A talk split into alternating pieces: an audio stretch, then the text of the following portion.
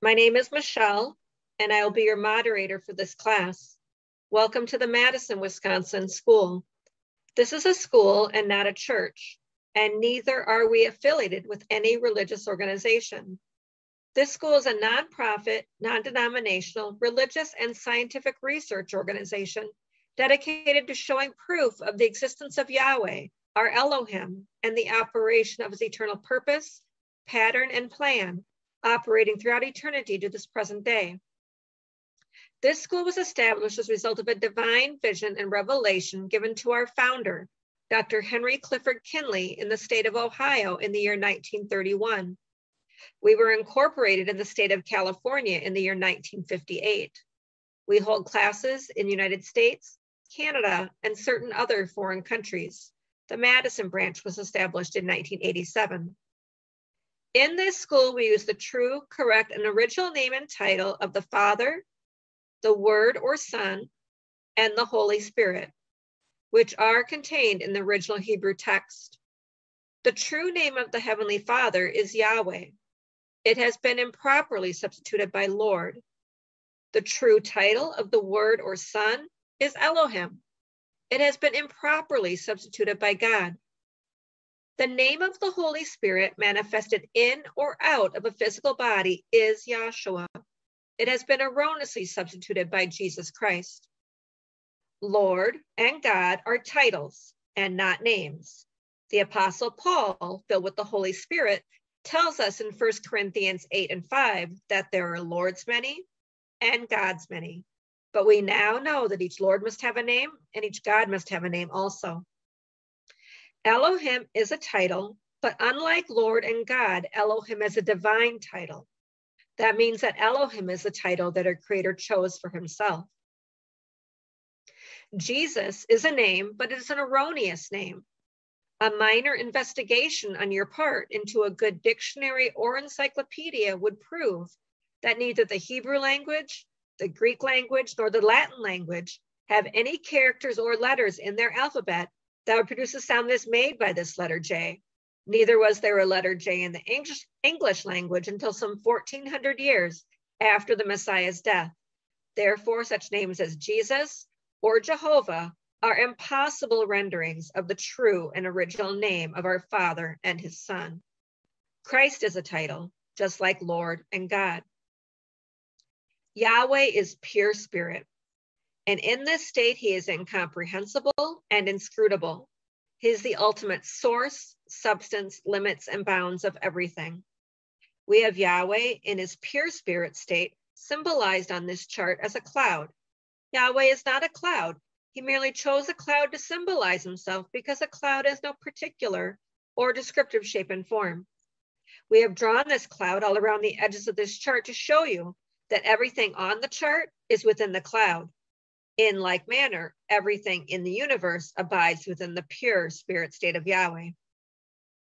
Yahweh, knowing that man could not perceive of him in this pure spirit state, took on shape and took on form right within himself as Elohim, this is the Word or Son, a superincorporeal being that is having the shape and form of a man, but without flesh and blood. This form can only be seen in divine visions and understood in divine revelations.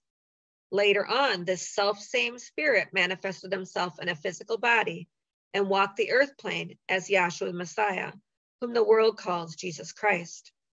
Now, there is only one name given unto salvation, and we must know that name.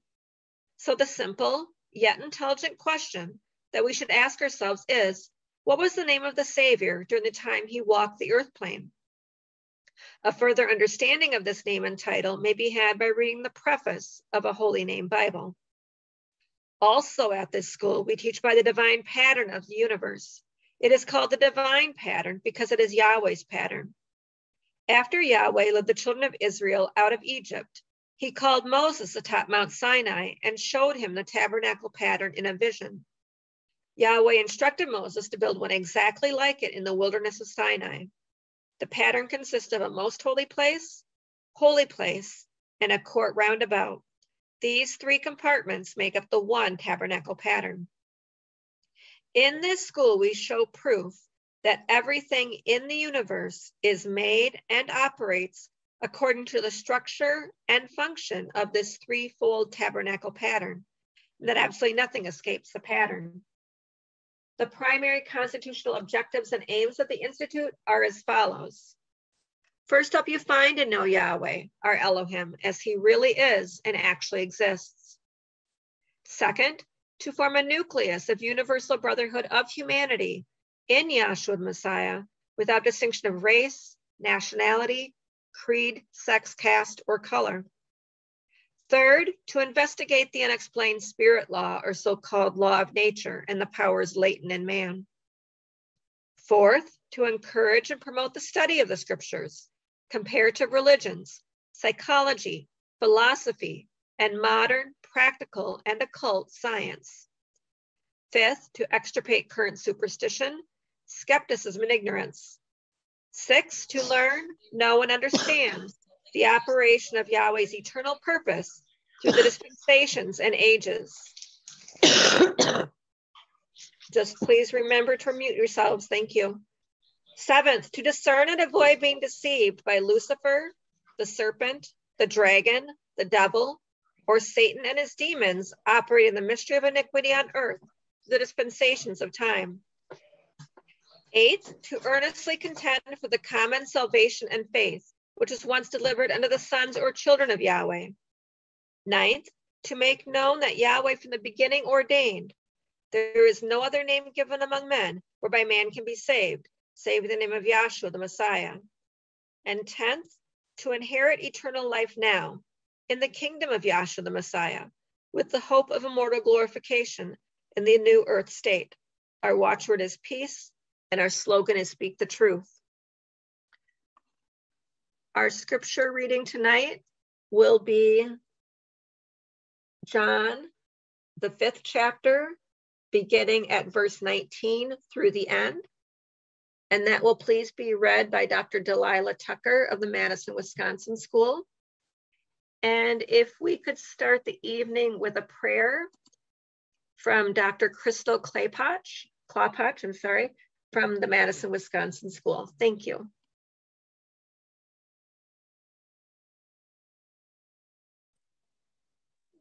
Let's all bow our hearts and minds. Thank you, Yahshua, for uh, the springtime and showing us that things go in a cycle and and things resurrect and come back. And thank you for letting us learn about you and for giving us each other to lean on. Hallelujah. Hallelujah. I'll be reading uh, John, the fifth chapter. I'm going to start at 18, if that's okay.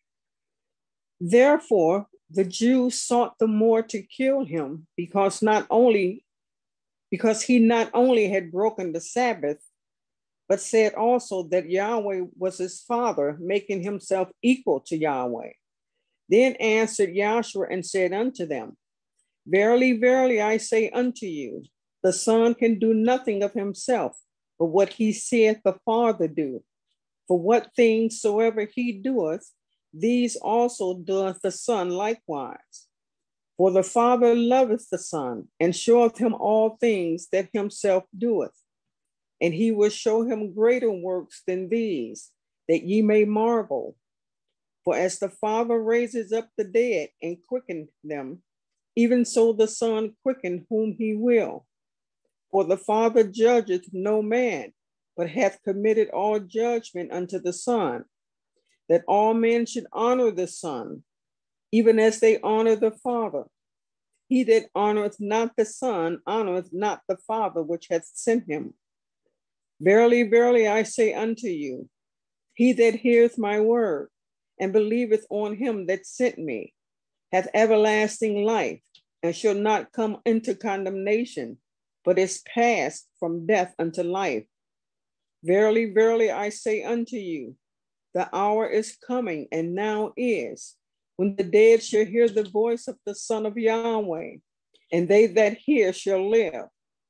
For as the Father hath life in himself, so hath he given to the Son to have life in himself, and hath given him authority to execute judgment also, because he is the Son of Man.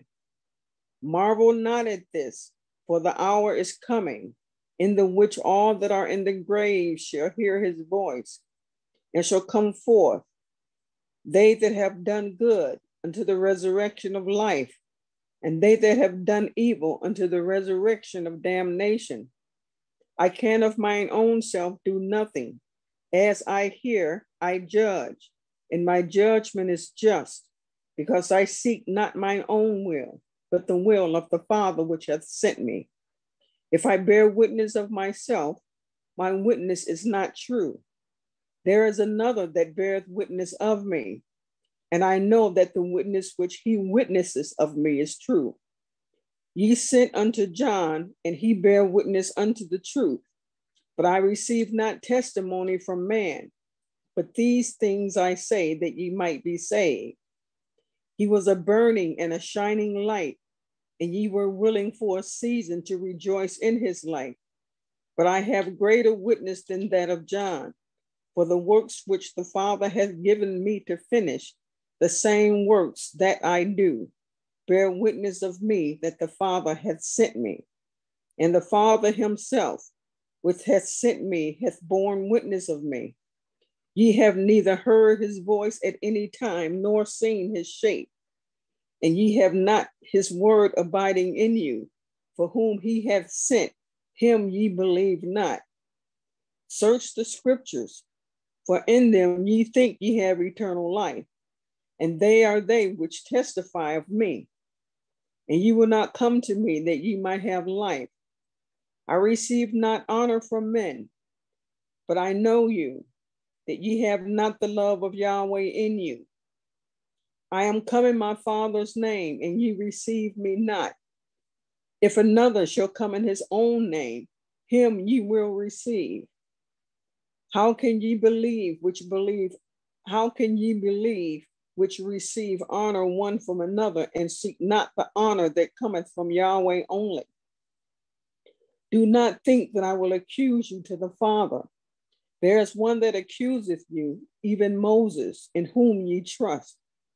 For had ye believed Moses, ye would have believed me, for he wrote of me. But if ye believe not his writings, how shall ye believe my words? Thank you. Our readers tonight will please be Dr. Gail Josephson of the Green Bay, Wisconsin School and Dr. Andrea Volpe of the Oceanside, California School. And I will be a backup reader tonight. Welcome everyone. We're glad to have you with us. We welcome all visiting brethren. And also we have a returning visitor tonight. Welcome back.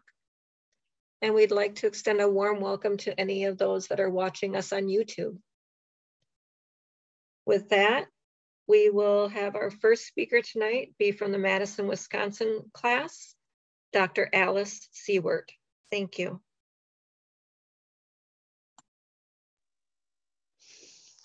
Thank you. Um, it is a pleasure to be here and be together with the brethren to talk about. Well, I'm not much of a speaker. I can only talk about what I've been shown and have come to understand. Um, I'd like to go to the scripture reading That's John.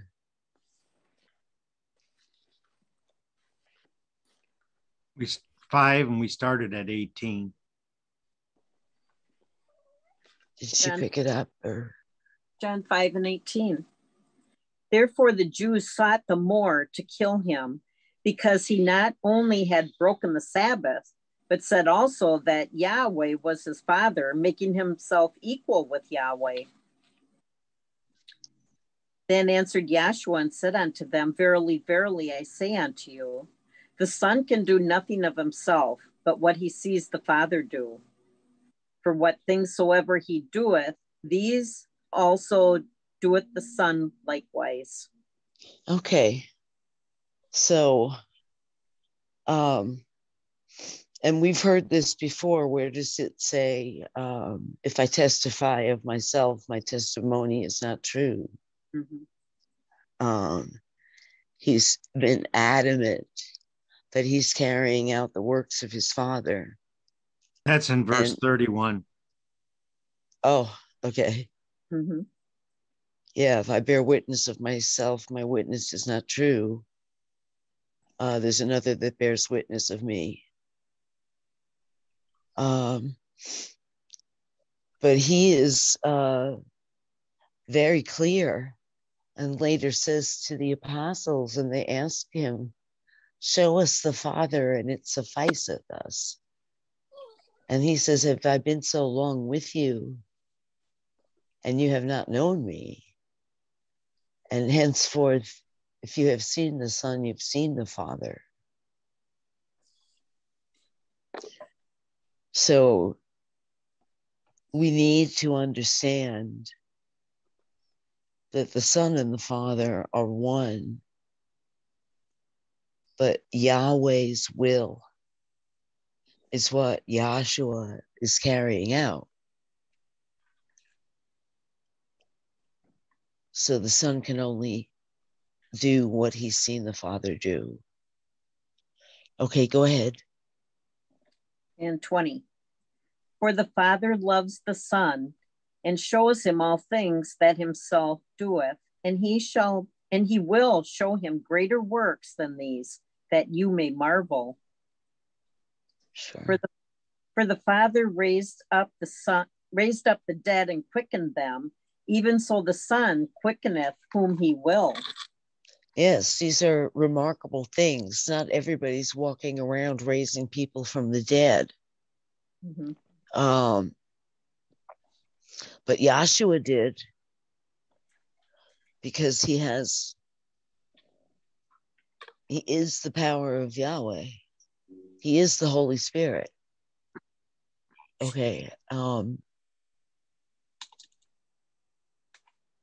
just go ahead. 21.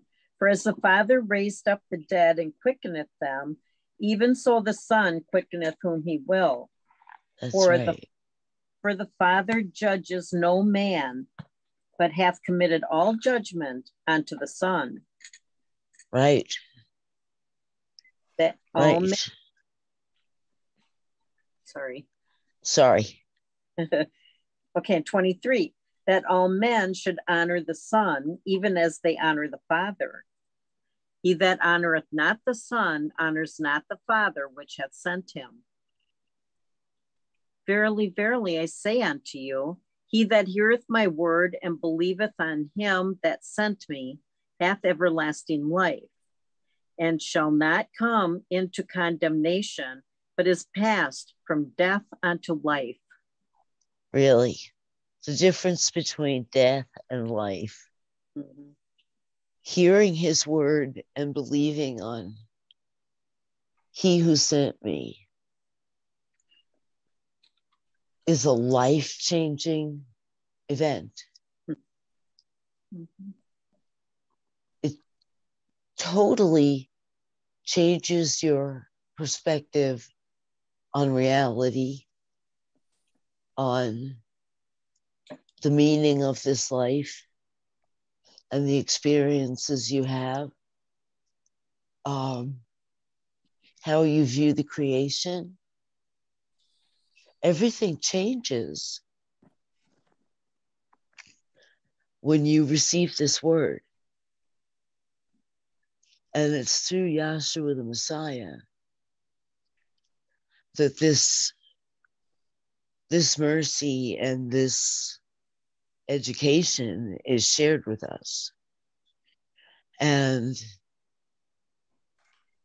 we can know that it is the Father which has sent him by the works he does. Mm-hmm. Um, go back, uh, if you haven't read it already, read 24. Okay, 24. Verily, verily, I say unto you, he that heareth my word and believeth on him that sent me hath everlasting life and shall not come into condemnation, but is passed from death unto life. So that's that's the promise of everlasting life. Uh, abolishes the fear of death. And you shall not come into con- condemnation. If you hear the word and believe on him that sent me.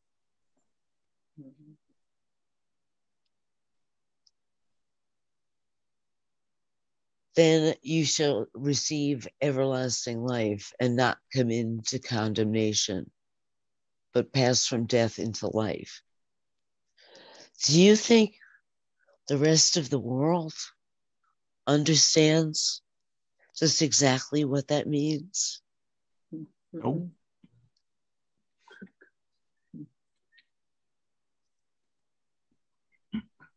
You know, they don't know what the word is.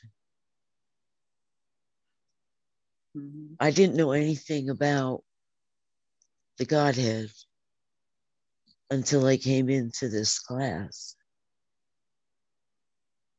I had the Trinity, which I just swallowed hook, line, and sinker and never did any research into the background of it. I like to think that if I'd learned it was a supernatural mystery that couldn't be understood, that I would have rejected it. But I was so dead and blind at that time. It was Yahshua bringing me into class and opening up my eyes that made it possible for me to see,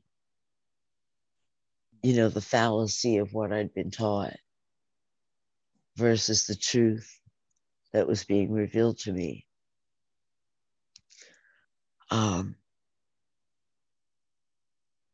so, this promise of eternal life is a really big deal.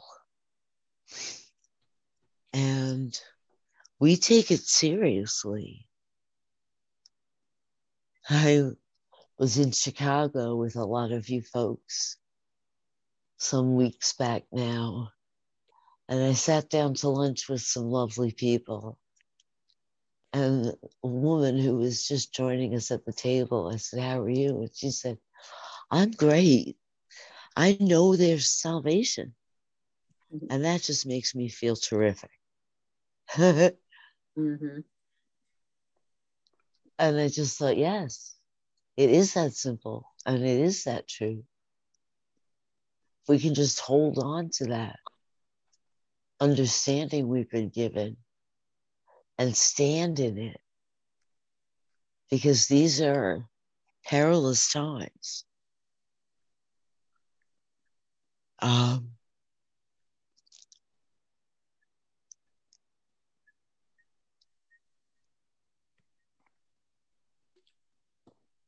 uh, go down to 26.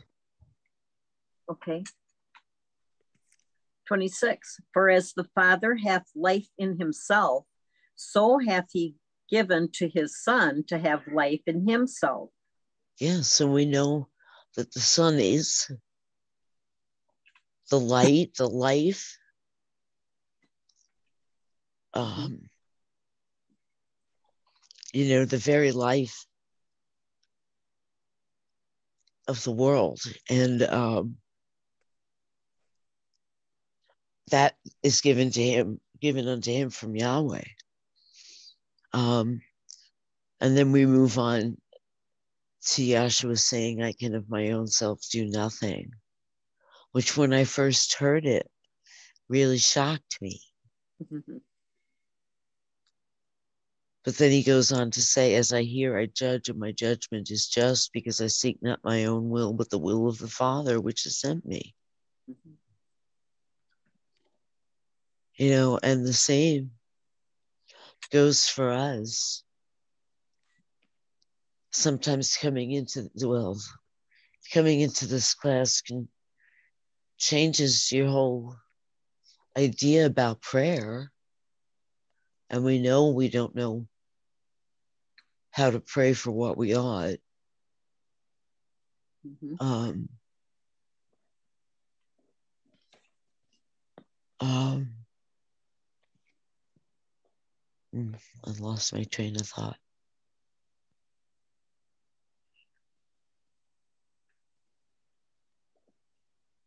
You don't know how to pray for as we. Yes. Um, I'm sorry. Uh, oh, thank you. Romans 8 26.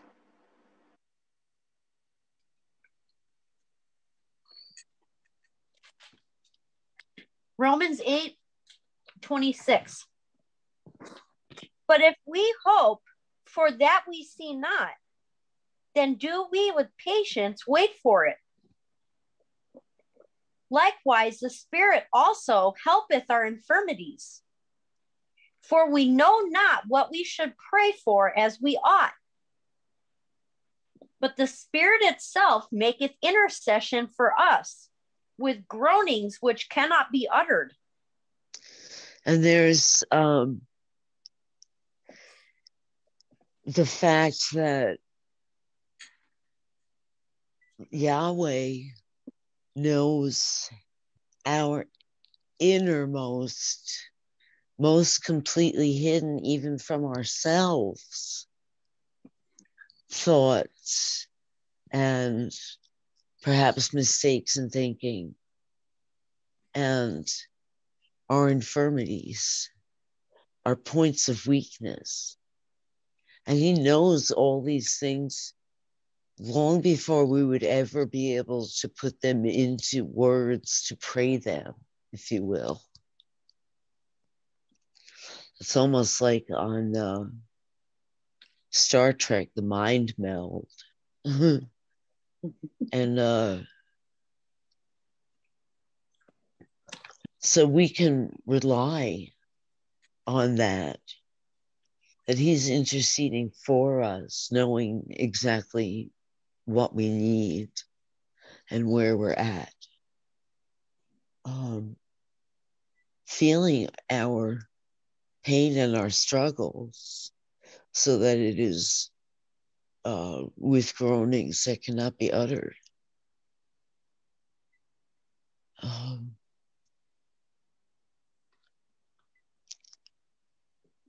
you know, I believed that Mary made intercession for us. Mhm. And it was coming down here um, where I was taught that that's, that's not true. That's not to be found in the, Bible. And uh, to learn that it's Yahshua who makes intercession for us and is pulling for us, if you will, to make it. Because he has created an adversary who is our adversary, who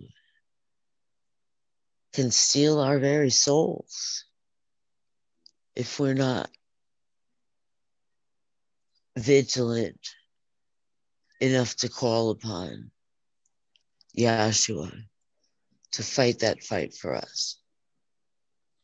Because we have no hope of fighting against him on our own, with our own resources.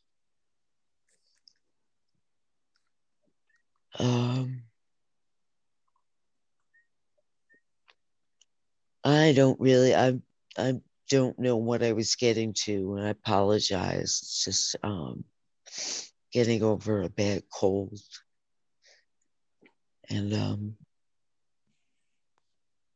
I don't know that I have much more than this. Um, let's just go quickly back to the um, scripture reading. Okay. Um, that's in John, the fifth chapter.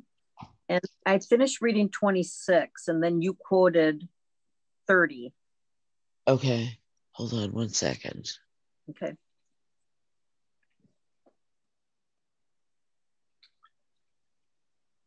And then he talks about John the Baptist who bear witness unto the truth. Mm-hmm. But in 30, pick it up in 34. Okay. But I received not testimony from man. But right. the- Go ahead. but these things I say that ye might be saved. Right. Go ahead. He was a burning and a shining light, and you were willing for a season to rejoice in his light.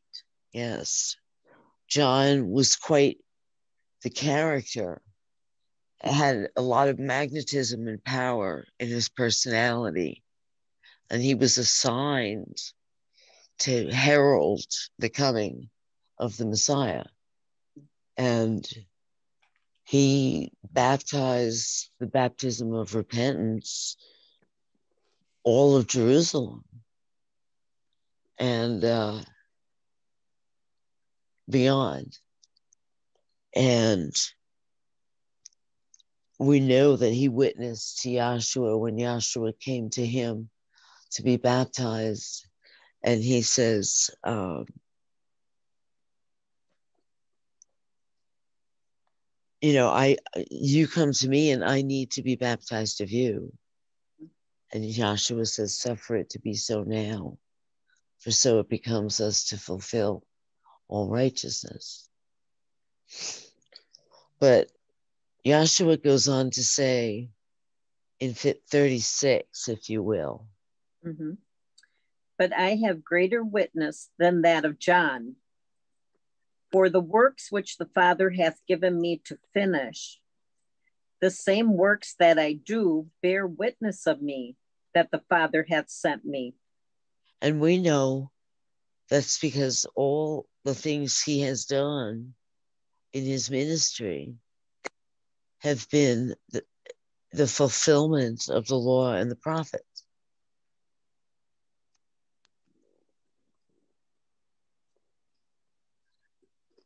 Um, it's the Father himself who has sent him and bears witness of him. Go ahead. 37 And the Father himself, which hath sent me, hath borne witness of me.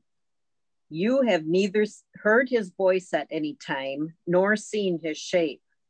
He's borne witness of him. Think how many times in the law and the prophets he describes his mercy for them and his ultimate salvation of the children of Israel, whom he's had to put in bondage because they've gone so far astray. He has been painting the portrait of salvation since he laid it down in the wilderness of Sinai in the tabernacle pattern. He's been promising it since the beginning, and his word will not come back to him void, but will accomplish all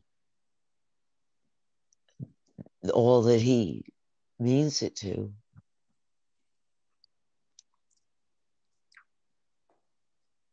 And he sent Yahshua into this world to manifest his salvation of us. But Yahshua says, You have not his word abiding in you. For whom he has sent, him you believe not. Mhm. Search the scriptures, for in them you think you have eternal life, and they are they which testify of me. So he's been talking about witness, but the Father himself witnesses to him. And the scriptures witness to him. And you will not come to me that you might have life. I receive not honor from men. And neither do we. we're uh, motivated to preach this gospel and share this amazing truth. The world doesn't want to hear it. You see how many times it's written that those who tell the truth are hated and resented for reproving the population.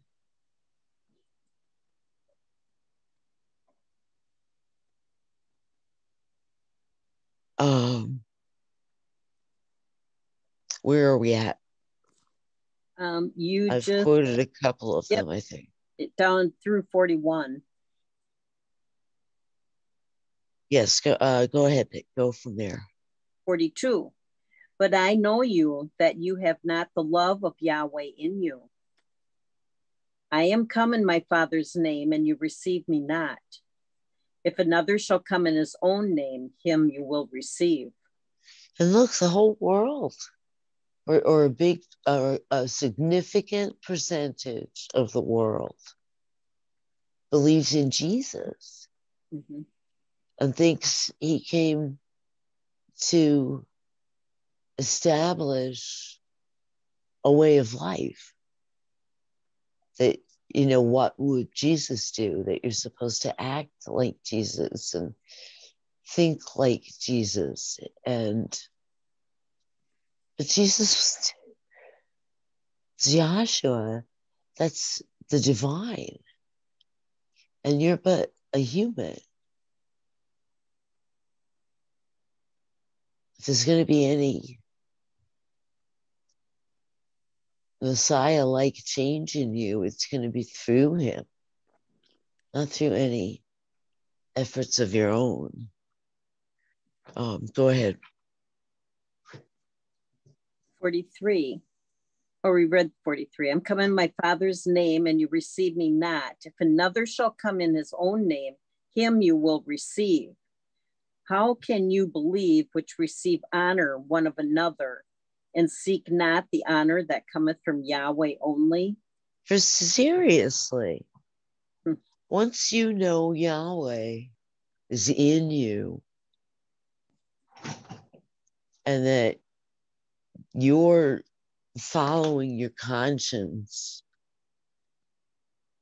um, then the honor of a, of a of a person, I mean, the applause or accolades or admiration of other people doesn't mean anything to you. It, you know, it's like we, always say, we don't care what saith man. You know, we don't care what saith you, we care what saith Yahweh. At this point in time, he's got to be the only one we're concerned about pleasing. Um,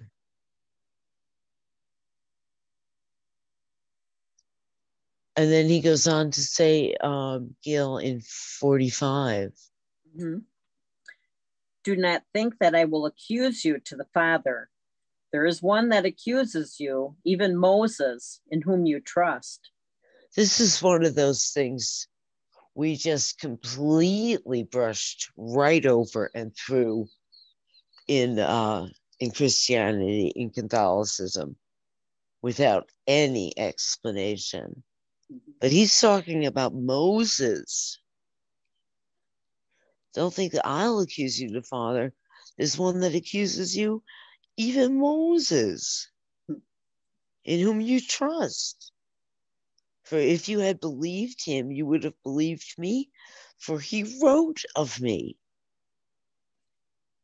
You know, just more evidence that the law and the prophets are all about Yahweh's salvation. And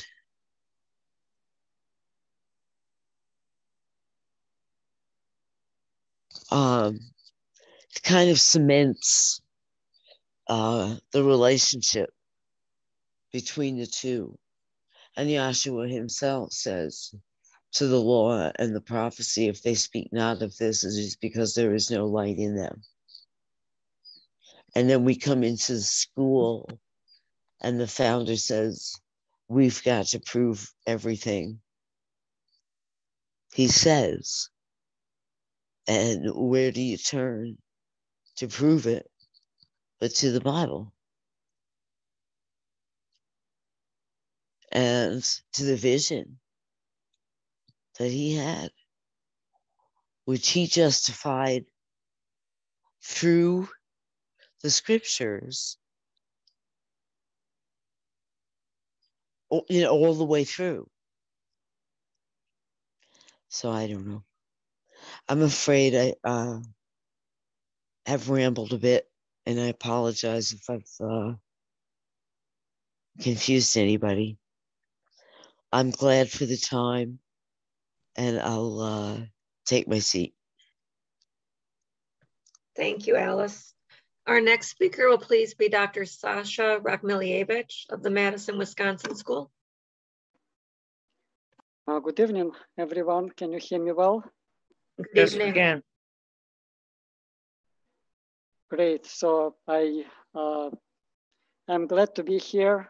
I enjoyed what uh, the first speaker was talking about, and uh, you know she brought some points which were on my mind, and that's what I would like to um, to talk about. Before going there, I would like to convey best regards from the brethren in Crimea.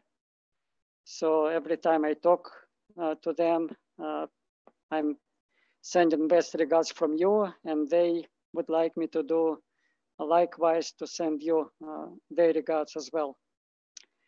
So what was uh, on my mind, and uh, Alice uh, kind of brought it up, uh, she was talking that the whole Bible or the whole purpose is all testifying about purpose of Yahweh or about Yahweh's salvation. And I would like to talk about one very significant aspect of, uh, of this salvation. And uh, also, the first speaker was saying regarding uh, the 24th verse. Let's read verse 24 from the scripture reading. Um, John 5 24. John 5 24. Verily, verily, I say unto you, he that heareth my word and believeth on him that sent me hath everlasting life and shall not come into condemnation, but is passed from death unto life. Thank you. And uh, Alice, the first speaker, said that uh, uh, that the rest of the world uh, doesn't understand what it means. And I will try to show that it's actually uh, true because what's happening in the religious world concerning Yahweh's purpose, that uh, people, and I talk about people in Christianity, they really don't understand the extent of what Yahshua's done on the cross. In this verse 24, he's saying that whoever believes uh, on Yahweh will have uh, everlasting life and will not be condemned or judged and will pass from death uh, to life. And that's what I want to talk about because it's uh, uh, it was on my mind to talk about sin. What is sin in Yahweh's purpose? Because that's what's uh, causing death from the spiritual standpoint. Because the wages of sin is death. And uh, Yahshua's uh, purpose was to save uh, his people uh, from the sins. So I, uh, I put together a PowerPoint presentation, which I hope will be uh, simple and easy to follow. I would like to share the screen if I could. Thank you.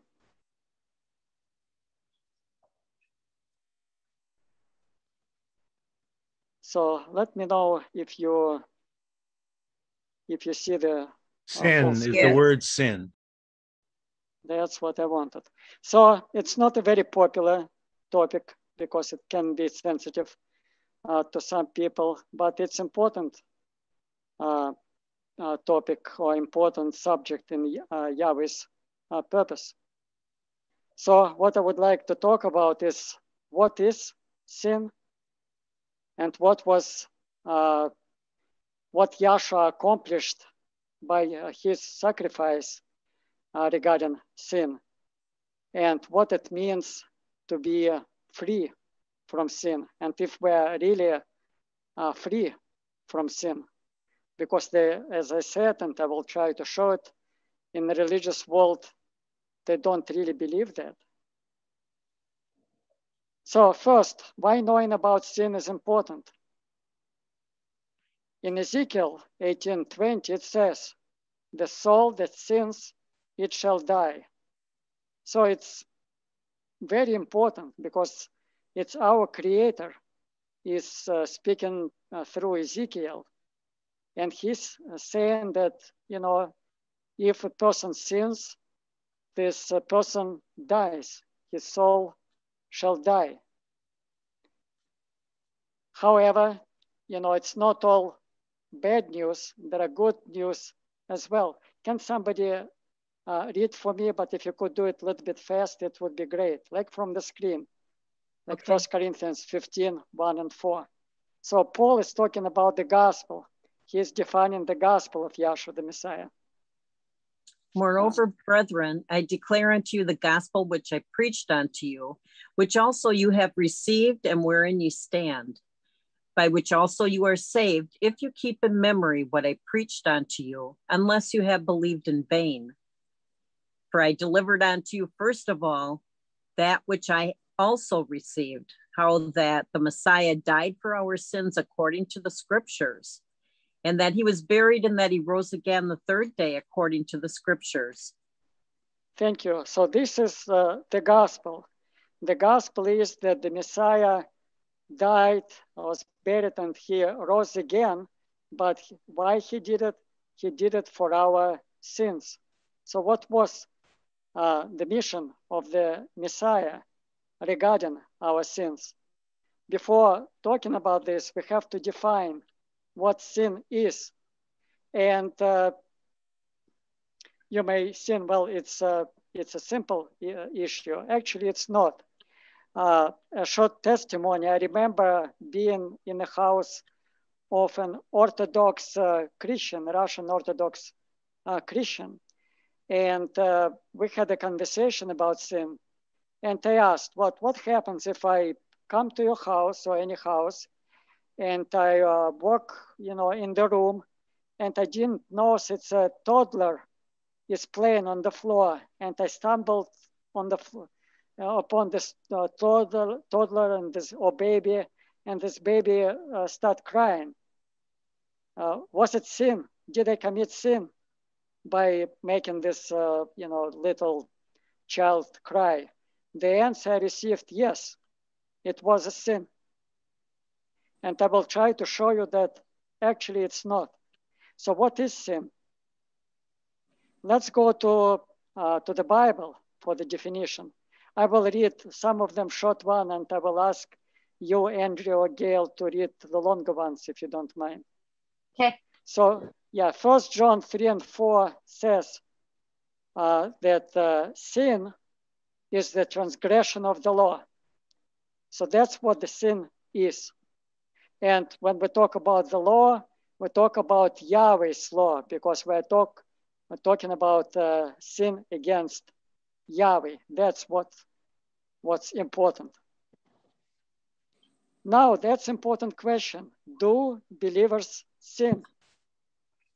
What do they think in the Christian world about it?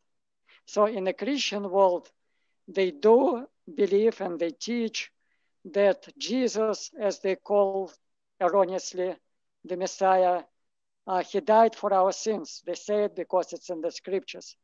But what they mean is that he took the punishments of the sins upon himself and uh, he forgave our sins. Which is true, but it's half of the things which uh, Yahshua achieved on the cross. So do the believers sin? Could you please read from the Catechism of Catholic Church?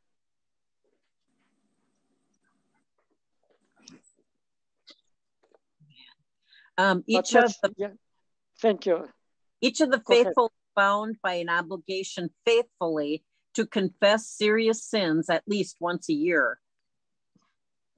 Confession of everyday faults, venial sins, is strongly recommended by the church.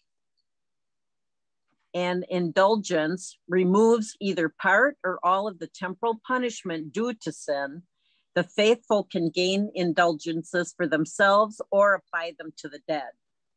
So the Catholic Church, they believe that all faithful or the uh, believers in God, believers in Jesus, they continue to sin and they have to go to confession to confess their sins. And as the way out of, you know, punishment, they sell indulgences in mm-hmm. the Middle Ages, if you know the history, the Catholic Church became very rich by selling indulgences, not only for living, but even for those who are dead. Mm-hmm. Now you may say, this is the Catholic Church.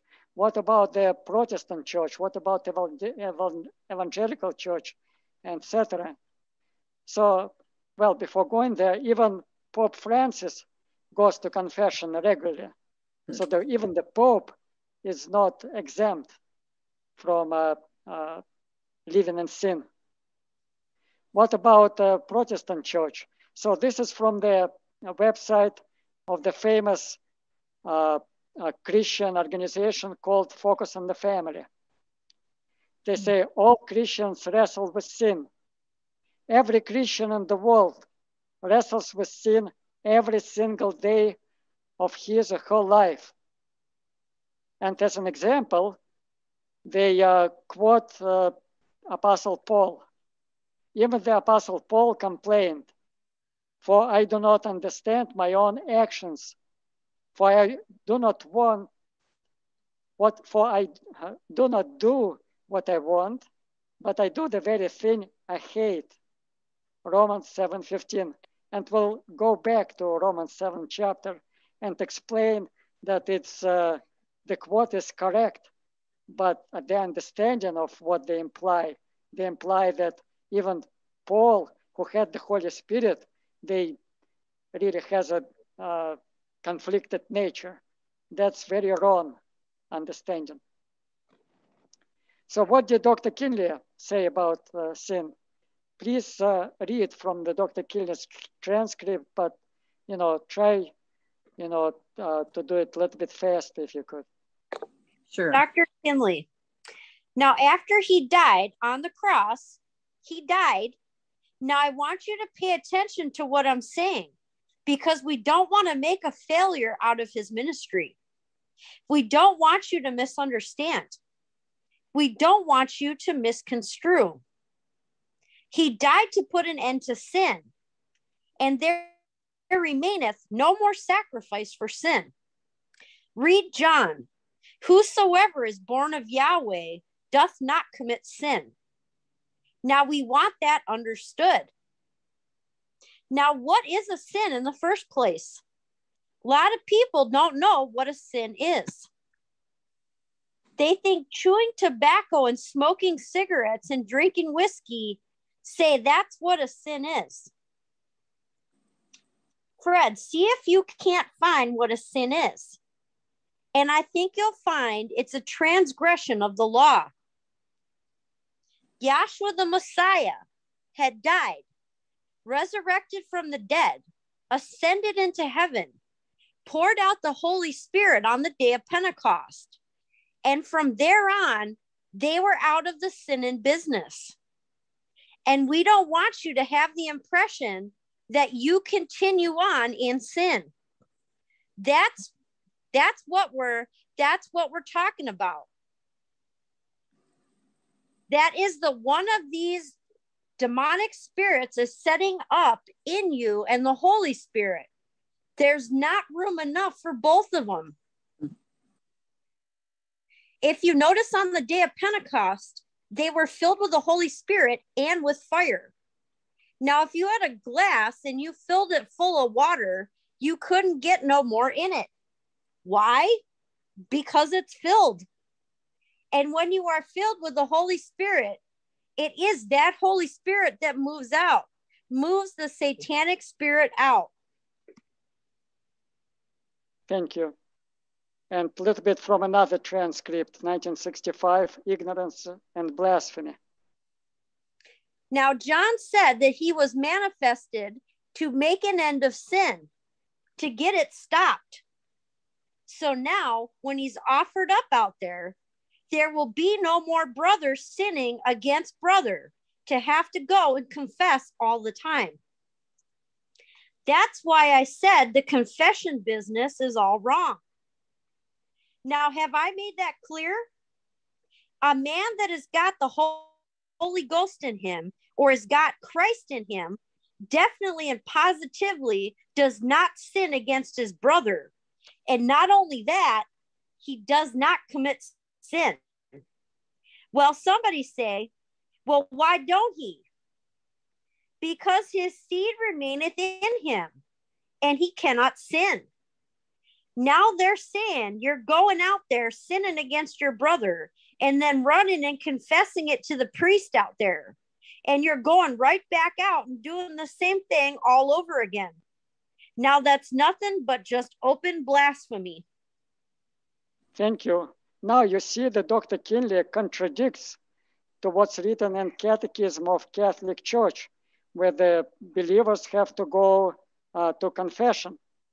Now people, you know, who don't know about this organization can say, look, you know, he's a false teacher because look at all these billions of uh, uh, people, of, of Catholics, uh, who, who believe in what Catholic Church teaches and who is he to stand against uh, the Catholic Church. But let's let's the Bible be our judge, who is right and who is wrong. Let's read what the Bible says. I will uh, I will read uh, from John 1:29. The next day, John sees Yahshua coming unto him and says, Behold, the Lamb of Yahweh, which takes away the sin of the world. What did Yahshua himself said? John 8, 31 to 36. Then said Yahshua to those Jews which believed on him, If you continue in my word, then are you my disciples indeed, and you shall know the truth, and the truth shall make you free. They answered him, We be Abraham's seed, and were never in bondage to any man. How says you, you shall be made free? Yahshua answered them, Verily, verily, I say unto you, whoever commits sin is the servant of sin. And the servant abides not in the house forever, but the Son abides ever. If the Son, therefore, shall make you free, you shall be free indeed. Just think about it. Yahshua is saying that if the people and disciples or people will hear uh, his voice, they will be made free from sin because the Son or Yahshua himself will abide in the house or in the soul of this people forever. And the Catholic Church and Protestant churches saying, no, you know, this, those who uh, uh, believe uh, in Jesus, believe in the Bible, continue to sin. So the conclusion you can come up with, they haven't Uh, uh, they didn't continue in his word and they don't know the truth. They heard the gospel, but it was not the true gospel. Therefore, they still continue in sin. First John 3, 5 and 6. And you know that he, talking about Yahshua, was manifested to take away our sins, and in him is no sin. Whoever abides in him sinneth not. Whoever sins has not seen him, neither known him. And the last one, although there are more scriptures, And that's what Dr. Kinley quoted. Whosoever is born of Yahweh does not commit sin, for his seed remains uh, in him, and he cannot sin because he is born of Yahweh. So I will uh, try to uh, explain uh, uh, Yahweh uh, allows how it, how it works. Again, what is sin? Sin is a transgression of the law. So what was the first sin? So it will help us to understand. So if we look on this chart, we can see in the first plate, it's uh, showing the story of uh, Adam's transgression. And we know the story that Yahweh gave Adam the law. You shall not eat the fruit of the tree of good and evil, because at the day you shall eat of it, you will surely die. Now we know the story how Satan, a serpent, deceived Eve, and Eve gave the fruit to forbidden fruit to Adam, and Adam ate, and uh, therefore he broke the law, you shall not. And he sinned, and his conscience was condemned, or sinned into, entered uh, into him. Now, what law are we under? Are we under the law of Adam? Why I'm asking this? Because in the Catholic religion and Protestant religion, they teach that the people in at this uh, time they're still under original sin, which is sin of Adam. So why do they think this way? Because we can read it uh, in the scripture. Could somebody uh, read for me from Romans fifth chapter? Yep. Therefore, as by one man sin entered into the world, and death by sin, and so death passed upon all men, for that all have sinned. For until the law, sin was in the world, but sin is not imputed when there is no law. Nevertheless, death reigned from Adam to Moses. Then why is Comic Relief not getting sued? Even over them that had not what? sinned. It keeps just after the similitude of Adam's transgression, who is the figure of him that was to come. Right. So it says that uh, the sin entered into the world with Adam, and in Adam, all sin all sinned. So he passed this uh, sin on condemnation uh, from generation uh, to uh, generation. And therefore, people believe that we are under uh, Adamic sin or under this original sin. And therefore, even now, so you see the sin is separating us from our Creator.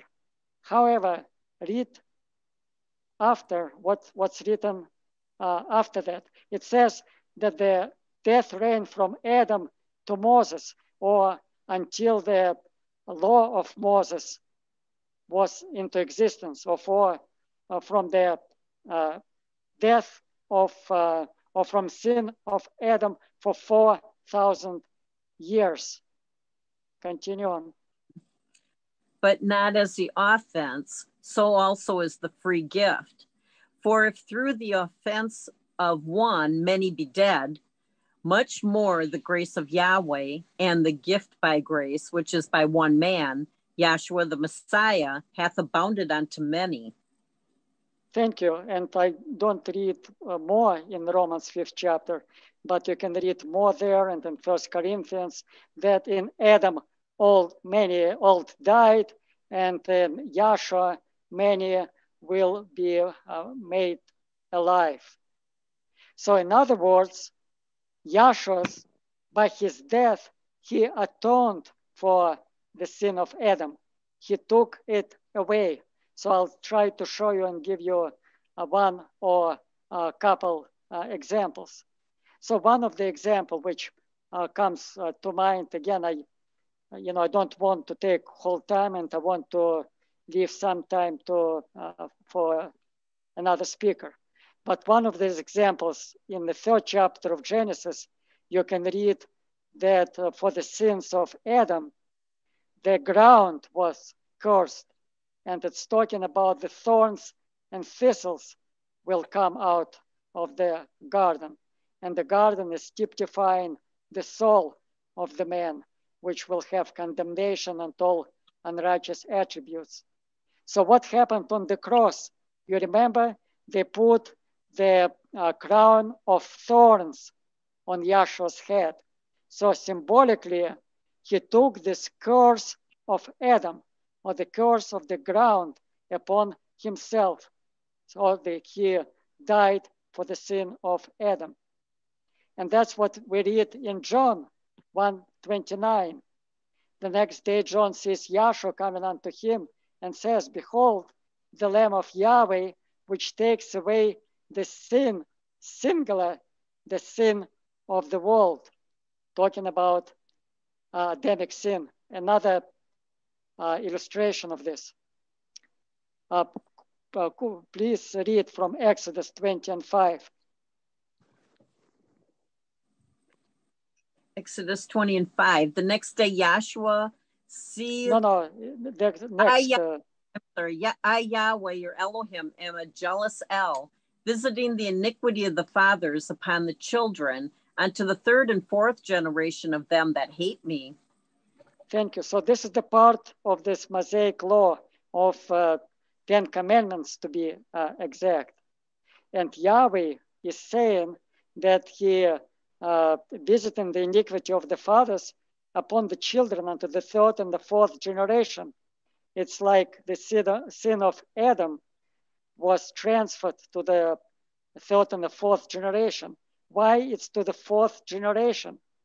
Because after the end, you know, or uh, after the 4,000 years passed in allegorically four generations, Yahshua came and uh, he died for the sins.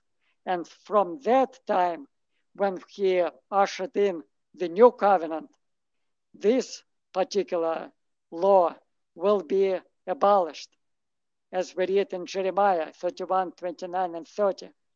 Please read. In those days they shall say no more, the fathers have eaten a sour grape, and the children's teeth are set on edge.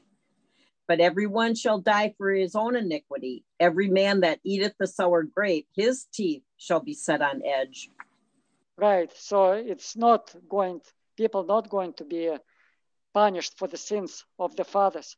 This has been taken away. And Jeremiah 31st chapter is a prophecy about this new covenant. So Yahshua is uh, put the end of this uh, Mosaic law, including this uh, so-called original sin. He atoned for Adam. So, and in Matthew 1:29, does it mean that we are not under the sin anymore? Uh, and what Yahshua is saving us from? And we read, and she bring forth the son, and thou shalt call him name Yahshua, for he shall save his people from their sins. It's already plural not talking about the sin of Adam, but all of us, we all have uh, sinned or sin if we don't know the truth. And Yahshua uh, came to save us from our sins. So, what law are we under? We're not under the uh, law of Adam. Are we under this law of Moses or under the Ten Commandments? Just, I don't have time to go over this uh, uh, old law or Mosaic law uh, anymore, but suffice be to say that this law was given by Yahweh Elohim uh, through Moses to the children of Israel and only to Israel. It wasn't given to the Gentiles on the first place, and secondly, it was given to Israel until the certain time not forever, but until the certain time, as it says in Hebrews 9 and 9 until the time of uh, Reformation. So we read in uh, Romans 8 and 2 that the law of spirit of life in Yahshua the Messiah has made me free from the law of sin and death. So Yahshua uh, died on the cross to take away this law of sin and death. Why it's law of sin and death? Because if you sinned, if you broke this one of these uh, 613 commandments, you should be punished by death. And uh, these Old Testament laws, including water baptisms and uh, Lord's Suppers, which uh, in Christian world, they say it's new covenant laws, but in fact, they are old covenant laws because they are physical and they are natural laws. Yahshua nailed this old covenant, old law, Mosaic law on the uh, cross, Colossians uh, 2 14. So we are not under this Mosaic law. We are not under the uh, Ten uh, Commandments. Just read the seventh chapter, beginning of seventh chapter of uh, Romans to find out more witnesses about that. So are we, uh, what law are we under? Are we under the law of the spirit of life in Yahshua the Messiah? Yes, those people who heard the truth and uh, have the true faith in Yahshua the Messiah and receive the Holy Spirit or have been translated into this new covenant. We are under this law of spirit of life in Yahshua the Messiah. And the good thing about this law, among other things, that you cannot break this law because this law is inside of you, it's a part of you, and you cannot really uh, go against this law.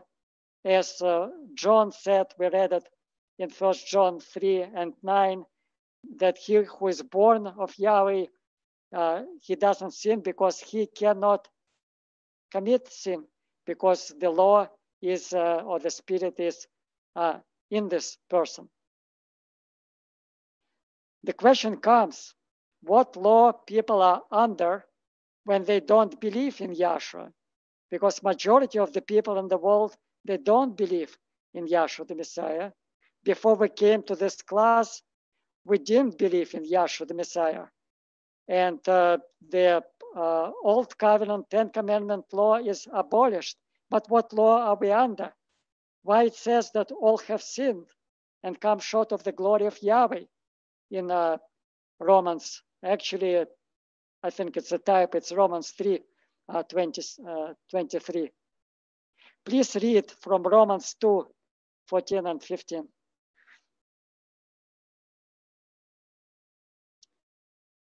Whoever is reading, help me, please.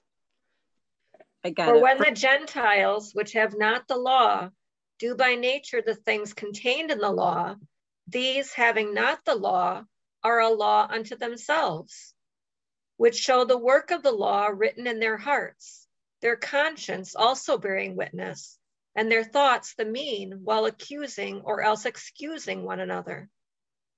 Thank you. So the people without the law, talking about Gentiles, they have this law written in their hearts, and it's not a Mosaic law, but it's talking about the law of conscience. So there is a law of conscience where people are under. And this law, what is uh, conscience? Conscience from Merriam-Webster dictionary is a sense of consciousness of the moral goodness, of blameworthlessness of one's own conduct, intentions, of character, character together with a feeling of obligation to do right or to be go good. So it's kind of innate knowledge of uh, or inner knowledge of what's good, what's bad. And when people are born in this world, uh, Yahweh gives people are born in this uh, knowledge, in the conscience, which people call it, you know, the still small voice or voice of God uh, in them. And in John 1 and 9, we read about Yahshua. That was the true light which lights every man that comes into the world. So every man has uh, given enough intelligence, you know, to know what's good and what's wrong and uh, understand, as Dr. Kinley said, and understand the Yahweh's purpose so the people are without excuse. So if you look at this uh, picture, so there is a conscience within our mind.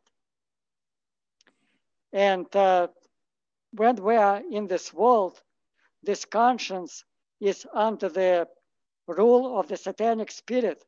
And satanic spirit is incarnated in, uh, in people's uh, mind. And the satanic spirit dictates to our soul what to do and what not to do.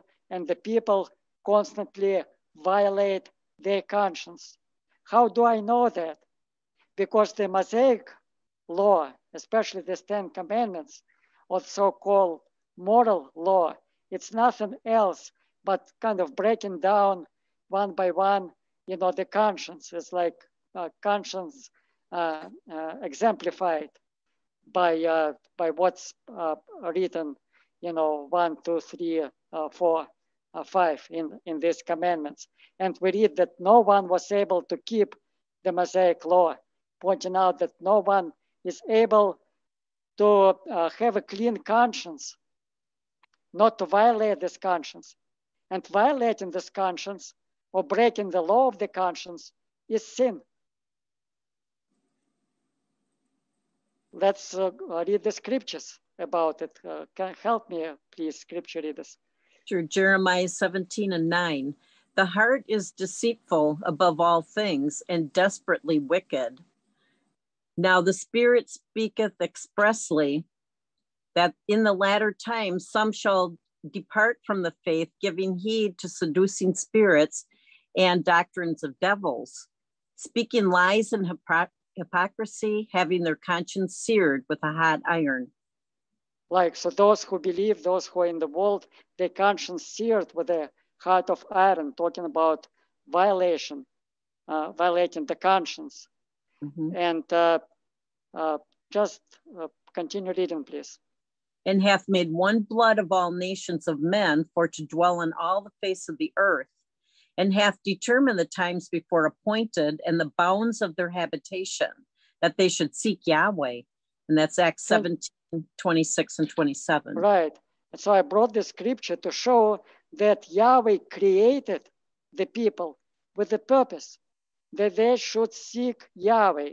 So it's even in the conscience, he uh, he put the sense that there is some higher, something higher uh, authority, something like a uh, creator. So people would uh, seek uh, kind of for the missing self, uh, if you will, because even in the people know that something is missing in their life, and they try to replace it with with whatever it is, whether, whether it's work, whether it's relationships, whether it's alcohol, whether it's hobby or whatever, but you know, they just trying to run away from this answer or from the from seeking Yahweh. And for Yahweh, if people don't seek him, it's a sin. But people cannot seek Yahweh uh, in, the, in their natural, natural state because the satanic spirit would, won't let them because the Satanists try to take people away from Yahweh. Please read uh, the quote from Psalms 14, 2 and 3 on the bottom. Yahweh looked down from heaven upon the children of men to see if there were any that did understand and seek Elohim. They are all gone aside. They are all together become filthy. There is none that doeth good, no, not one. Thank you. So all people, they violate the conscience and they don't seek uh, after Yahweh. So what was the role of the Mosaic law? So Mosaic law, let's uh, read from above, Roman, Romans 7 and 7. What shall we say then? Is the law sin?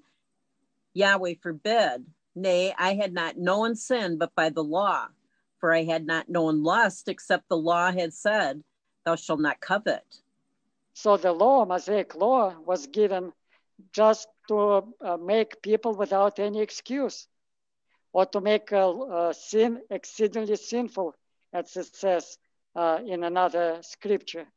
And you see this Mosaic law, it's not within the person, it's outside the person. You're just telling the person what he is supposed to do. He is not supposed to commit adultery. He is not supposed to covet, but it's not in the person. And the satanic spirit in the person saying, well, look at this woman. You shall lust for this woman. You shall covet. You shall do these things. Mm-hmm. Read the verse uh, on, the bot- on the bottom, please. Hebrews 9 and 9 which was a figure for the time then, then present, in which were offered both gifts and sacrifices that could not make him that did the service perfect, as pertaining to the conscience. Thank you. And because this uh, Mosaic law was external, they could not make this conscience perfect. They cannot, they cannot help, they cannot free people from sin. Mm-hmm. And uh, just please, uh, please read uh, rather, rather quickly. That's the state of condition of Apostle Paul. He writes about it, but it's all about us and the people uh, before they know the truth or if we don't know the truth. For I know that in me, that is in my flesh, dwelleth no good thing. For to will is present with me, but how to perform that which is good I find not. For the good that I would, I do not, but the evil which I would not, that I do. Now, if I do that, I would not. It is no more that I do it, but sin that dwelleth in me. I find then a law that when I would do good, evil is present with me. For I delight in the law of Yahweh after the inward man. But I see another law in my members, warring against the law of my mind and bringing me into captivity to the law of sin which is in my members. O wretched man that I am, who shall deliver me from the body of this death? Yeah, listen to this word and you know try to you know apply. I can apply it uh, to to myself because I knew what was good and what was wrong because I had conscience in me, but I also knew that I wanted to do something which my conscience would say it's not a good thing to do, but I would do it anyway. So it's uh, the soul, the mind was divided. Now in, uh, in the church, in the Catholic church and Protestant church saying, look, Paul who had uh, uh, so much Holy Spirit and he's saying he, this is his state and condition, he lived in sin, what, what about us? So they don't understand that Paul is writing about him not after he had the Holy Spirit, but before. He is describing his state and condition under the Mosaic law. If you read uh, seventh chapter and uh, beginning of eighth chapter, as we will. So read uh, the beginning. Five minutes, Sasha. Five minutes. Oh, okay. Thank you. Just please read. Yeah. Um, you went Romans yeah, 7. From, just what's what you see on the screen. Okay, um, your screen's gone. Uh, Sasha, Sasha, you will have to reshare. I opened it up oh, for you. Oh, okay. I don't don't know what happened. You or if you just tell me where you want to read, I can find it. Yeah. Well, it's uh, the last chapter of uh, seven. Well, last verse of seventh chapter and beginning of uh, uh, eighth uh, chapter. In Romans. Just a second. No. In the Romans, Romans 7 and 25. Yeah. Just a second. I'm pressing all the wrong buttons now. because uh, let's see. Let's tell me if you see this thing. Do you yep. see it? Mm-hmm. Yes, we do. Okay. Please read. There is therefore now no condemnation To them which are in Yahshua the Messiah, who walk not after the flesh, but after the Spirit. For the law of the Spirit of life in Yahshua the Messiah hath made me free from the law of sin and death. Right. So you see, before the uh, Paul is saying, "O wretched man that I am, who shall deliver me from the body of this death?" And then he is saying, "There is therefore now no condemnation to them which are in Yahshua the Messiah." So he was saved by grace. Yahshua gave him his Holy Spirit, and now he has the law of the Spirit of life in him, but not uh, the law of sin and death anymore. And I don't have uh, time to talk how it's uh, happening, but if you read Revelation uh, chapter 12, 7 to 11, about the war in heaven, how the angels were fighting uh, with Satan and his angel and cast them down, you will see it's pretty much saying that the satanic spirit is cast out from our mind and our soul by the preaching of the gospel of death, burial, and resurrection of Yahshua the Messiah. So before having the Holy Spirit, as we saw, we have the satanic spirit uh, ruling our conscience. And we are sin centered or self centered because we have a conscience of uh, sin and our conscience is condemned. Now, when the Holy Spirit kicks out the uh, satanic spirit and abides in our soul, now it governs our conscience and it makes us do right and behave right. And we don't even have the previous conscience anymore, which we had before the Holy Spirit, but it's even the higher level of uh, uh, conscience. It's like more sensitive to, to uh, the spirit uh, of Yahshua, the Messiah. And it's not sin centered anymore, but it's son centered or Yahshua uh, centered. And there are references, I'll read them, like in Ezekiel uh, 36 chapter, the prophecy about that.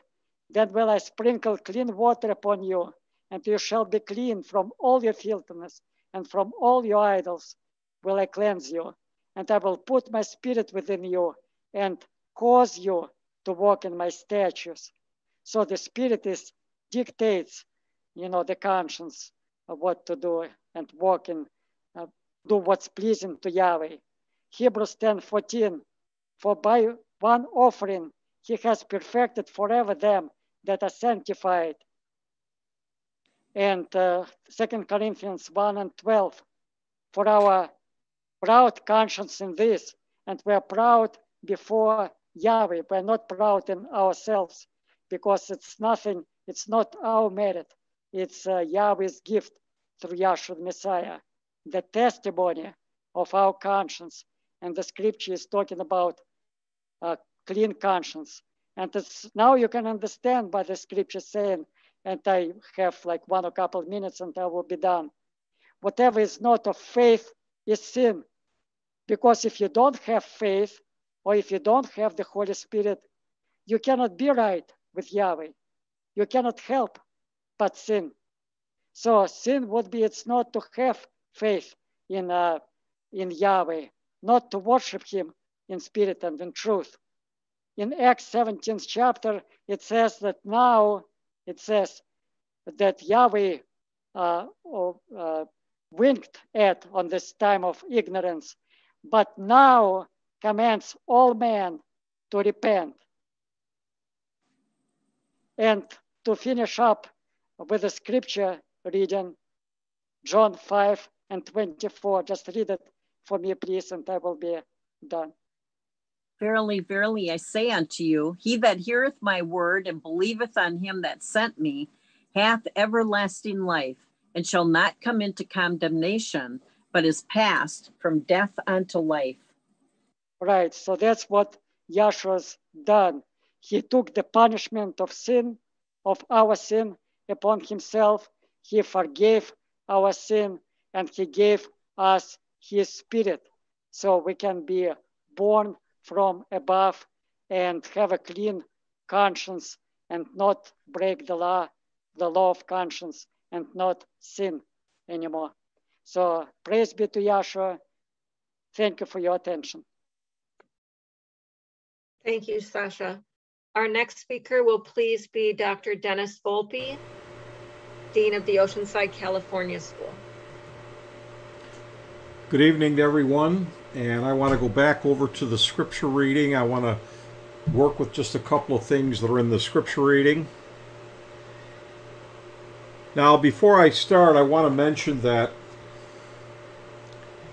when our founder was given this divine vision and revelation, and he began to go out and teach these things, he asked us not to believe him, but to make him prove it, prove what he's saying. And that if he didn't prove it to our satisfaction, then we didn't have to believe it. Now, the problem was none of us knew how do you make him prove it? Because our thinking when we walked in the door was simply this that when it comes to God, it's not a matter of proving, it's a matter of you just believing. And that means having blind faith.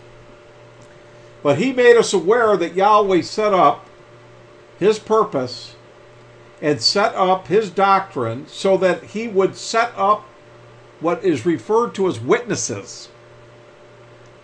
In your Bible, it's talking about we're compassed about by so great a cloud of witnesses. And that those witnesses are what give validity to who the Messiah was and what his mission was when he was in the earth plane. Now, in our scripture reading tonight, Yahshua talks about, he makes a statement that I want to bring your attention to. I want somebody to go ahead, start at 30.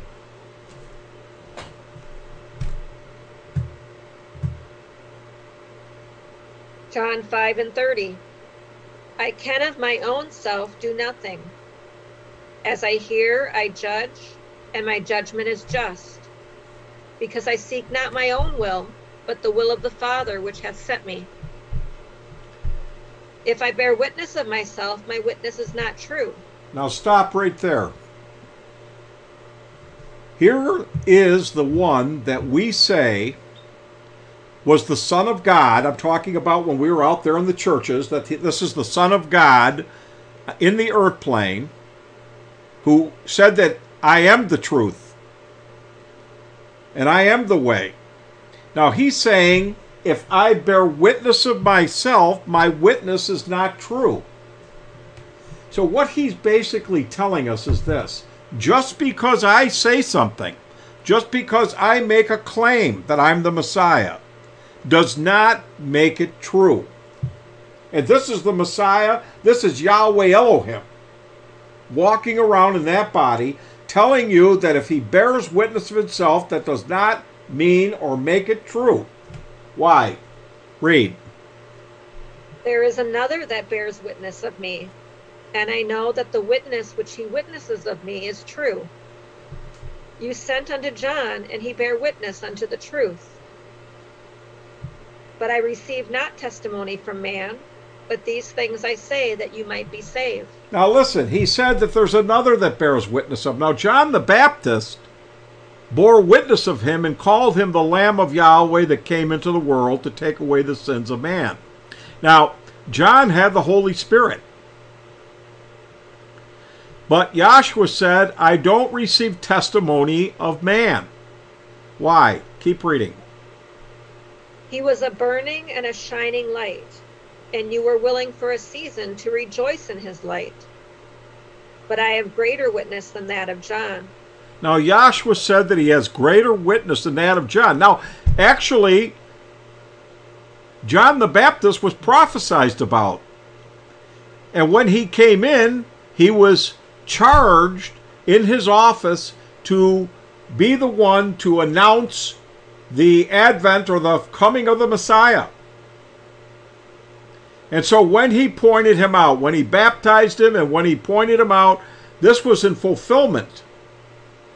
And he says, I have greater witness than that of John. Read. For the works which the Father hath given me to finish, the same works that I do bear witness of me. Now he that said Father- that the Father gave him works to finish. Now Christianity says no, he came to institute and set up works such as water baptism, uh, communion, and many other things that people try to follow as good Christians. He said, I didn't come to start anything, I came to finish something. And the works that I came to finish are bearing witness of me. Read. that the Father hath sent me. And the Father himself, which hath sent me, hath borne witness of me. Now, even the Father bore witness of him. He said, This is my beloved Son, in whom I am well pleased. Read. You have neither heard his voice at any time, nor seen his shape, Read. And you have not his word abiding in you. For whom he hath sent, him you believe not. Read. Search the scriptures, for in them you think you have eternal life, and they are they which testify of me. Now, here the Messiah tells the Jews, because they were always questioning, well, who are you? Are you a prophet? Who sent you? What's your mission here? They would question him continuously, and he told them to search the scriptures. Now, when he made that statement, the writings of Matthew, Mark, Luke, and John were not even written yet. None of the what you call the New Testament was written when he made that statement. So the scriptures that he's talking about are the law and the testimony, or the law and the prophets. He said, Search the scriptures. He said, For in them you think you have eternal life. In other words, they thought because they were reading them and studying them up at the temple that they had eternal life. He said, And they are they which testify of me. Now, the word testify means bear witness. Now, what our founder taught us was this that the Holy Spirit, which was operating all the way down from the Garden of Eden, all the way down through the Messiah, was setting up and he was uh, inspiring, if you will, men to write things. In first, uh, first or second Peter, the first chapter, he said that no prophecy of the scriptures of any private interpretation. For holy men of Yahweh spake as they were moved by the Holy Spirit. Now it was the Holy Spirit that wrote, and I don't mean penned it. We know that Isaiah had a pen and he wrote what he had to write, and Moses wrote what he had to write, but all of it was dictated by one author. And that was the Holy Spirit, or Yahweh Elohim back there, was inspiring and by visions and inspiring them what to read. I mean, what to write, excuse me. Now, what our founder told us was that that that was set up back there, that was inspired by the Holy Spirit, were witnesses pointing to Yahshua the Messiah. But he also said, this is how we prove our doctrine. Go over and get Isaiah 8 and 20.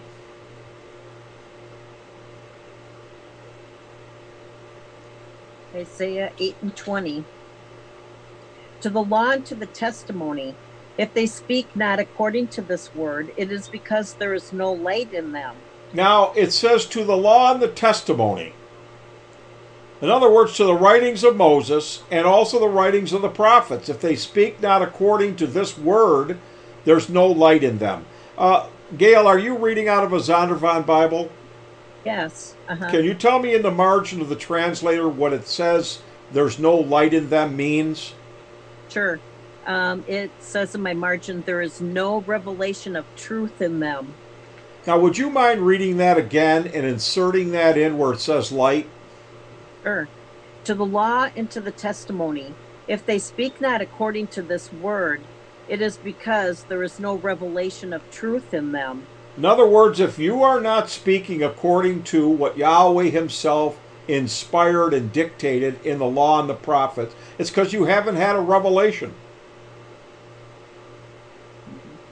Now, why that's important is this the founder had to teach us how to make him prove the doctrine which he was teaching us. In fact, uh, turn over for a minute now to, I think it's Second Timothy, the third chapter, if I'm not mistaken.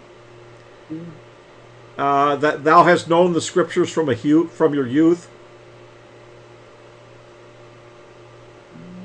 If somebody can find that wherever it is, I think it's Second Yeah. Timothy three. Yeah, three. Might be around eight or nine, somewhere in there. Uh, no, it's down further. I think Uh, it's 10. 14, 15, 10. I think it's 14 or 15. It's Second. Timothy three ten. Okay. But thou hast fully known my doctrine, manner of life, purpose, faith, long suffering, charity, and patience. Now he said that Timothy knew his doctrine. Well, here's how he knew it. In other words, here's how he knew it was true. Now we'll go down to where um, uh, you were uh, quoting earlier. He said, uh, "I guess we're gonna we're gonna go down to uh, go 14. Start at four. Go ahead and read 14 now." But continue thou in the things which thou hast learned and hast been assured of, knowing of whom thou hast learned them. Now listen, he he was taught by Paul himself. Timothy was taught by Paul. And Paul and he knew Paul's doctrine. Now Paul was a Pharisee who knew the scriptures. He knew what was written in the law and the prophets. Now he never understood what was written in the law and the prophets when he was a Pharisee, but when he received a divine vision and a revelation from Yahshua, he now was able to understand what he was reading and how those things witnessed to Yahshua the Messiah. And so he said, continue in the things that you were taught, in other words, that you have learned. 15. and that from a child thou hast known the holy scriptures, which are able to make thee wise unto salvation through faith which is in Yahshua. Now he's telling him that the scriptures were vitally important to cause him to have faith in Yahshua because what because the scriptures were pointing Yahshua out. Now when Yahshua spoke, we read today in the scripture reading that he said they didn't believe him. Because they wouldn't believe his word, they weren't going to receive eternal life.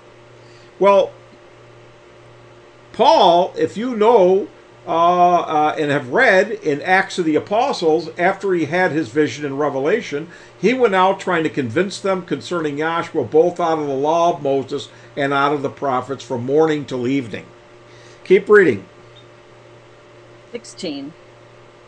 All the scripture that is given by inspiration of Yahweh and is profitable for doctrine, for reproof, for correction, for instruction in righteousness. Now, the scriptures, which are the law and the prophets, are profitable for doctrine. So that if there are doctrinal issues or questions, they can be addressed and solved by going to the scriptures. Keep reading. 17. That the man of Yahweh may be perfect, thoroughly furnished unto all good works. So, what the founder taught us was that going to the scriptures, he showed us how to do that. He taught us how to use the law and the prophets to be able to witness to the doctrine that he was teaching us. So that we could have confidence, not just because he said it, but because the scriptures backed up what he was saying. In fact, the scriptures were expressed in such a way that there were principles that he was showing us that were in those scriptures by uh, pointing these things out and breaking them apart for us, as we say, breaking them down, that we realized, even after many of us had read the Bible and thought we knew the scriptures, maybe before we even came into this class, that that Bible was written in a mystery and that the purpose of Yahweh is hidden down in there. But once it's taught and it's expressed and shown to you, it speaks a language that ex- it's a language of Yahweh writing line upon line. Now I want to go to I want to go to Isaiah. Uh, whom shall he teach 28. knowledge? 28, 9 and 10. Is that Isaiah 28, 9? Right. hmm Go ahead and start Isaiah 28, 9. Isaiah 28 and 9. Whom shall he teach knowledge? And whom shall he make to understand doctrine? Now the question is asked here whom shall he teach knowledge, and whom shall he make to understand doctrine? Now those people back there under the law, they they would recite the scriptures all the time because they thought that's what Elohim wanted them to do when he spoke in the law from Mount Sinai. They would just sit there and recite these scriptures and write them down and wrap them around their arms and all kinds of things. But they did not have knowledge. And also, they did not understand the doctrine of Yahweh. So, whom shall he make to understand doctrine? Whom shall he teach knowledge, and whom shall he make to understand doctrine? Read. Them that are weaned from the milk and drawn from the breasts. Now, what the milk and the breast are analogy to is the practices that were set up back under the Mosaic law, the carnal ordinances, such as uh, the Passover supper every year, and feast days and holy days, and all the things that they did back there that were nothing more than types, shadows, and allegories. And that was given to them because they, being carnal, could not understand something spiritual in nature. They needed to have some kind of physical interaction, some kind of a physical demonstration for them to be able to follow anything about Yahweh. But that wasn't enough because those things were pointing to something greater, which they that that time did not have, even have a clue that these things are not really what the uh, uh, Creator wants. He's using these things to illustrate something to us. Now, there's even a scripture where it talks about in, in, in the prophets that Yahweh does not want any more sacrifices. Because every time every time they sinned they just offered a sacrifice and it didn't stop them from sinning because they figured well this sin will cost me a bullock or this sin will cost me a goat or whatever the case might be. Now yahweh got tired of that. And there came a point where yahweh even took away the ark of the covenant because every year there was a ceremony that was set up under the law called the day of atonement where the priest went in stood before the ark of the covenant and received then a flash of the, a vision of Elohim on the mercy seat that was significant that it would show that he had forgiven them their sins because of the atonement the high priest made. Well, there came a point at the time, I believe, around Solomon, that they were uh, going to be taken into captivity sometime after that, and Jeremiah wrote about this. And so what happened is so that the so that the uh, uh, the captors, I believe maybe the Babylonians, if I'm not mistaken, wouldn't get their hands on the Ark of the Covenant. Yahweh instructed Jeremiah to bury that that ark in a cave, and Dr. Kinley said it's in that cave to this day, and no man will ever find it. Now Yahweh took away. He took away the Ark of the Covenant about 500 years before the time of the Messiah. So there was no more Day of Atonement from that point forward down to Yahshua because it wasn't those physical acts that Yahweh was after. That's not what pleased him. So, whom shall he teach knowledge? Whom shall he make to understand doctrine? Read.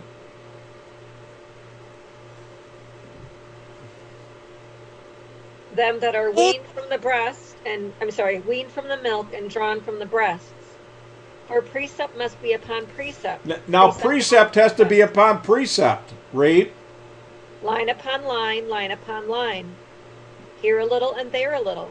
Now, listen, if you go out to a rabbi or you go out to a priest and ask them, well, what is the precept upon precept and line upon line? They don't know. Why? Because what lined up the purpose of Yahweh is the tabernacle. They didn't understand the, the significance of the tabernacle. They think the tabernacle was just a portable church, a portable sanctuary for God to dwell in. That's what they think out there. They didn't realize that it was a pattern by which Yahweh would operate his purpose and plan, and that each aspect of that pattern had a principle associated with it, and that those principles repeated over and over and over again down through the law and the prophets.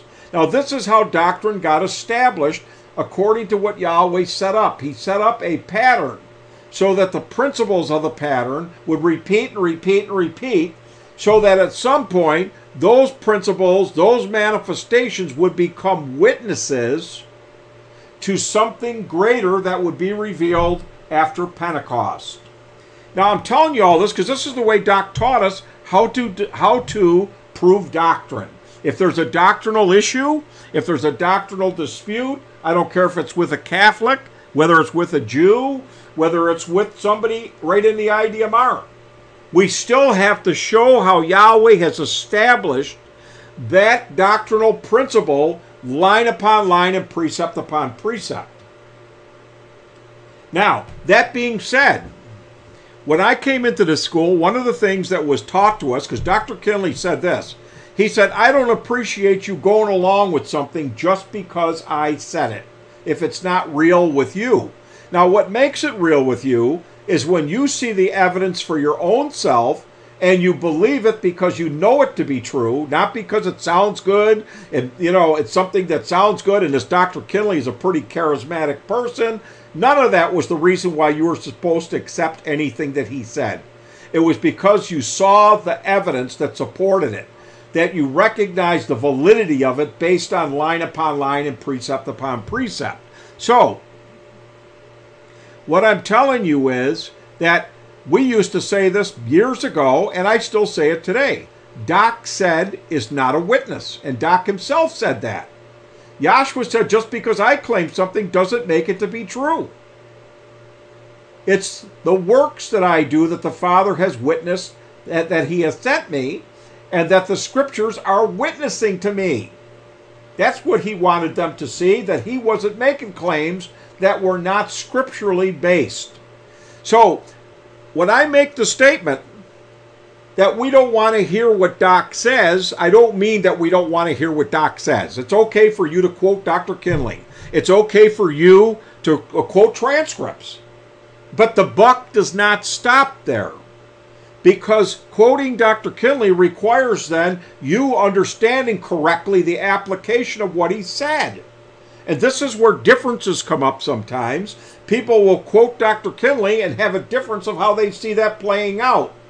Now, what we need to do is establish, however we see it, whatever we think Dr. Kinley said, we need to go back into the law and the prophets and bring that principle down, repeating over and over again, for that to be shown that this is Yahweh's principle or doctrine. And so, what I want you to understand is that I am by no means trying to diminish the importance of listening to SoundCloud tapes or quoting the founder or using a transcript, but don't leave it there. If something is being discussed where there's a doctrinal difference or issue, you can quote the founder. Now, where's your witnesses in the law and the prophets to back up what you're saying the founder said? That's what seals the deal is when you prove it, bringing it down through the law and the prophets, and that's what verifies the correctness and accuracy of doctrine. That's why Paul told Timothy that you should stay with what you learned as a child in the scriptures because all the scriptures that are given by inspiration are profitable for doctrine and for correction. So, uh, I don't want anybody to think when I say these things that I am trying to diminish what the founder said in a transcript or what he taught, what you hear on a SoundCloud tape, because I'm not. I use the founder all the time myself. I quote him, I uh, refer to transcripts and so on, but then I like to go back and show you the groundwork that establishes that back in the law and the prophets so that you can put your confidence in it because it's established by what's in your Bible. Okay, I got about 10 minutes left. So, all right. So, uh, the point simply is that this is the way that we prove anything. So let's go ahead and go back over to the scripture reading for a minute.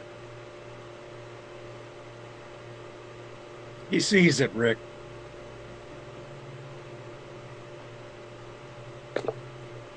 John 5. Um, All right, so we're in John 5, and we stop where he talks about uh, search the scriptures, and I want you to pick it up from there. 39. Search the scriptures, for in them you think you have eternal life, and they are they which testify of me. Go ahead and read. and you will not come to me that you might have life. I receive not honor from men, but I know you that you have not the love of Yahweh in you. Now, Yahshua's never been trying to be popular. That was never his intent to be popular. He knew that he was going to be an outcast, and he knew he would be rejected of men because that was prophesied over in Isaiah. And so he's, you know why he's rejected? Because he tells them the truth. What he was teaching was opposing their doctrine. They thought their doctrine was correct because they thought they read. And listen, here's what the Jews did they took the law and came up with their own interpretations from the law. They came to Yahshua and asked him, Why do your apostles eat without washing their hands?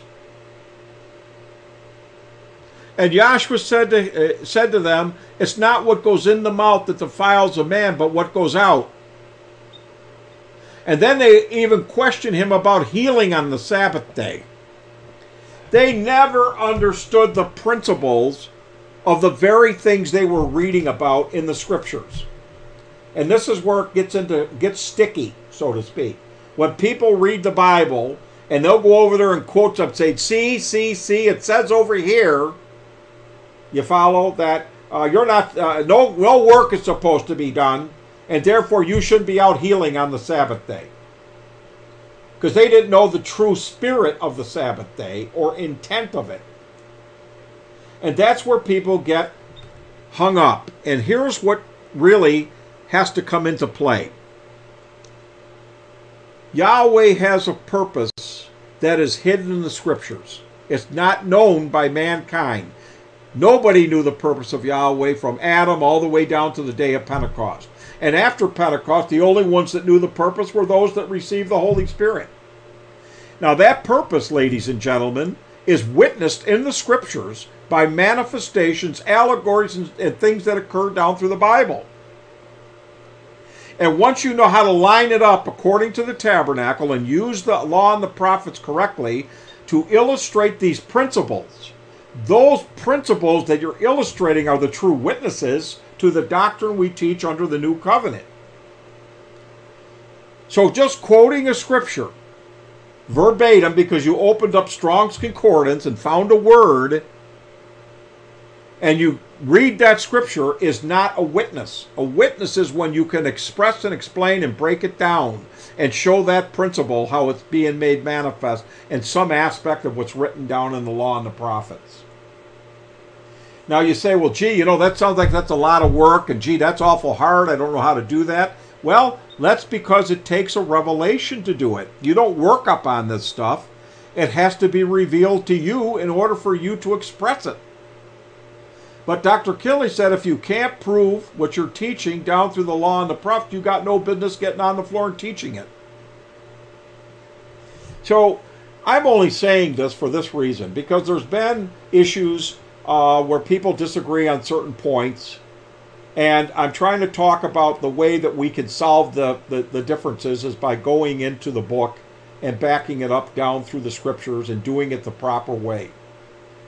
And we can use Dr. Kinley transcript as a basis. We can say, hey, Doc said this over here. Great. Now let me show you how that's proven down through the scriptures what Doc just said. And so anybody can quote the Bible and make a scripture fit what you want it to fit. That's why we have thousands of different biblical religions in the world. Everybody's got an interpretation of what they read in the Bible, and they're trying to perpetuate their religion as being the correct interpretation of that scripture. Now, what we've got, we've got a methodology, if you will, spiritually so that the founder taught us and we know that that methodology is solid because it taps into something that is not really understood, which is the purpose. So everything must be explained and tied into the context of the purpose that Yahweh has set up from the beginning, that He is uh, orchestrating down through the law and the prophets, and what end that purpose is bringing us to. So I'll just say this in conclusion. I know that I got a five minute sign. Uh, but I, instead of going over, I'll try to summarize by simply saying that Uh, please do not get the idea that I'm ever trying to discourage anybody from reading transcripts or using them in any way, shape, or form. I love the transcripts, I love the SoundCloud tapes, and I love quoting the founder. But I love being able to go back in and show what when Yahshua reveals those principles that the founder taught us, how it's manifested down through the book that solidifies and makes it valid. And Dr. Kinley said, What we want you to do down here is be able to stand on. This is what he told me. He said, I want you to be able to stand on your own two feet, independent of me, and challenge the world. Now, I can't do that if I'm not confident that I have the evidence or the witnesses to support it. But that's what makes it real. So, what we have to do is learn to follow the Spirit. Let the Spirit direct us and let the Spirit open up and reveal these things to us. And then you will not be able to help but get up and run down and express those things that have just been revealed. I hope that makes some sense. I hope you got something out of it. And with that, I will turn it back to the moderator. Uh, hallelujah, peace in Yahshua. Thank you, Dennis. Thank you to everyone for joining us this evening. Our Madison class holds Zoom class every Wednesday, 7 p.m. Central Standard Time.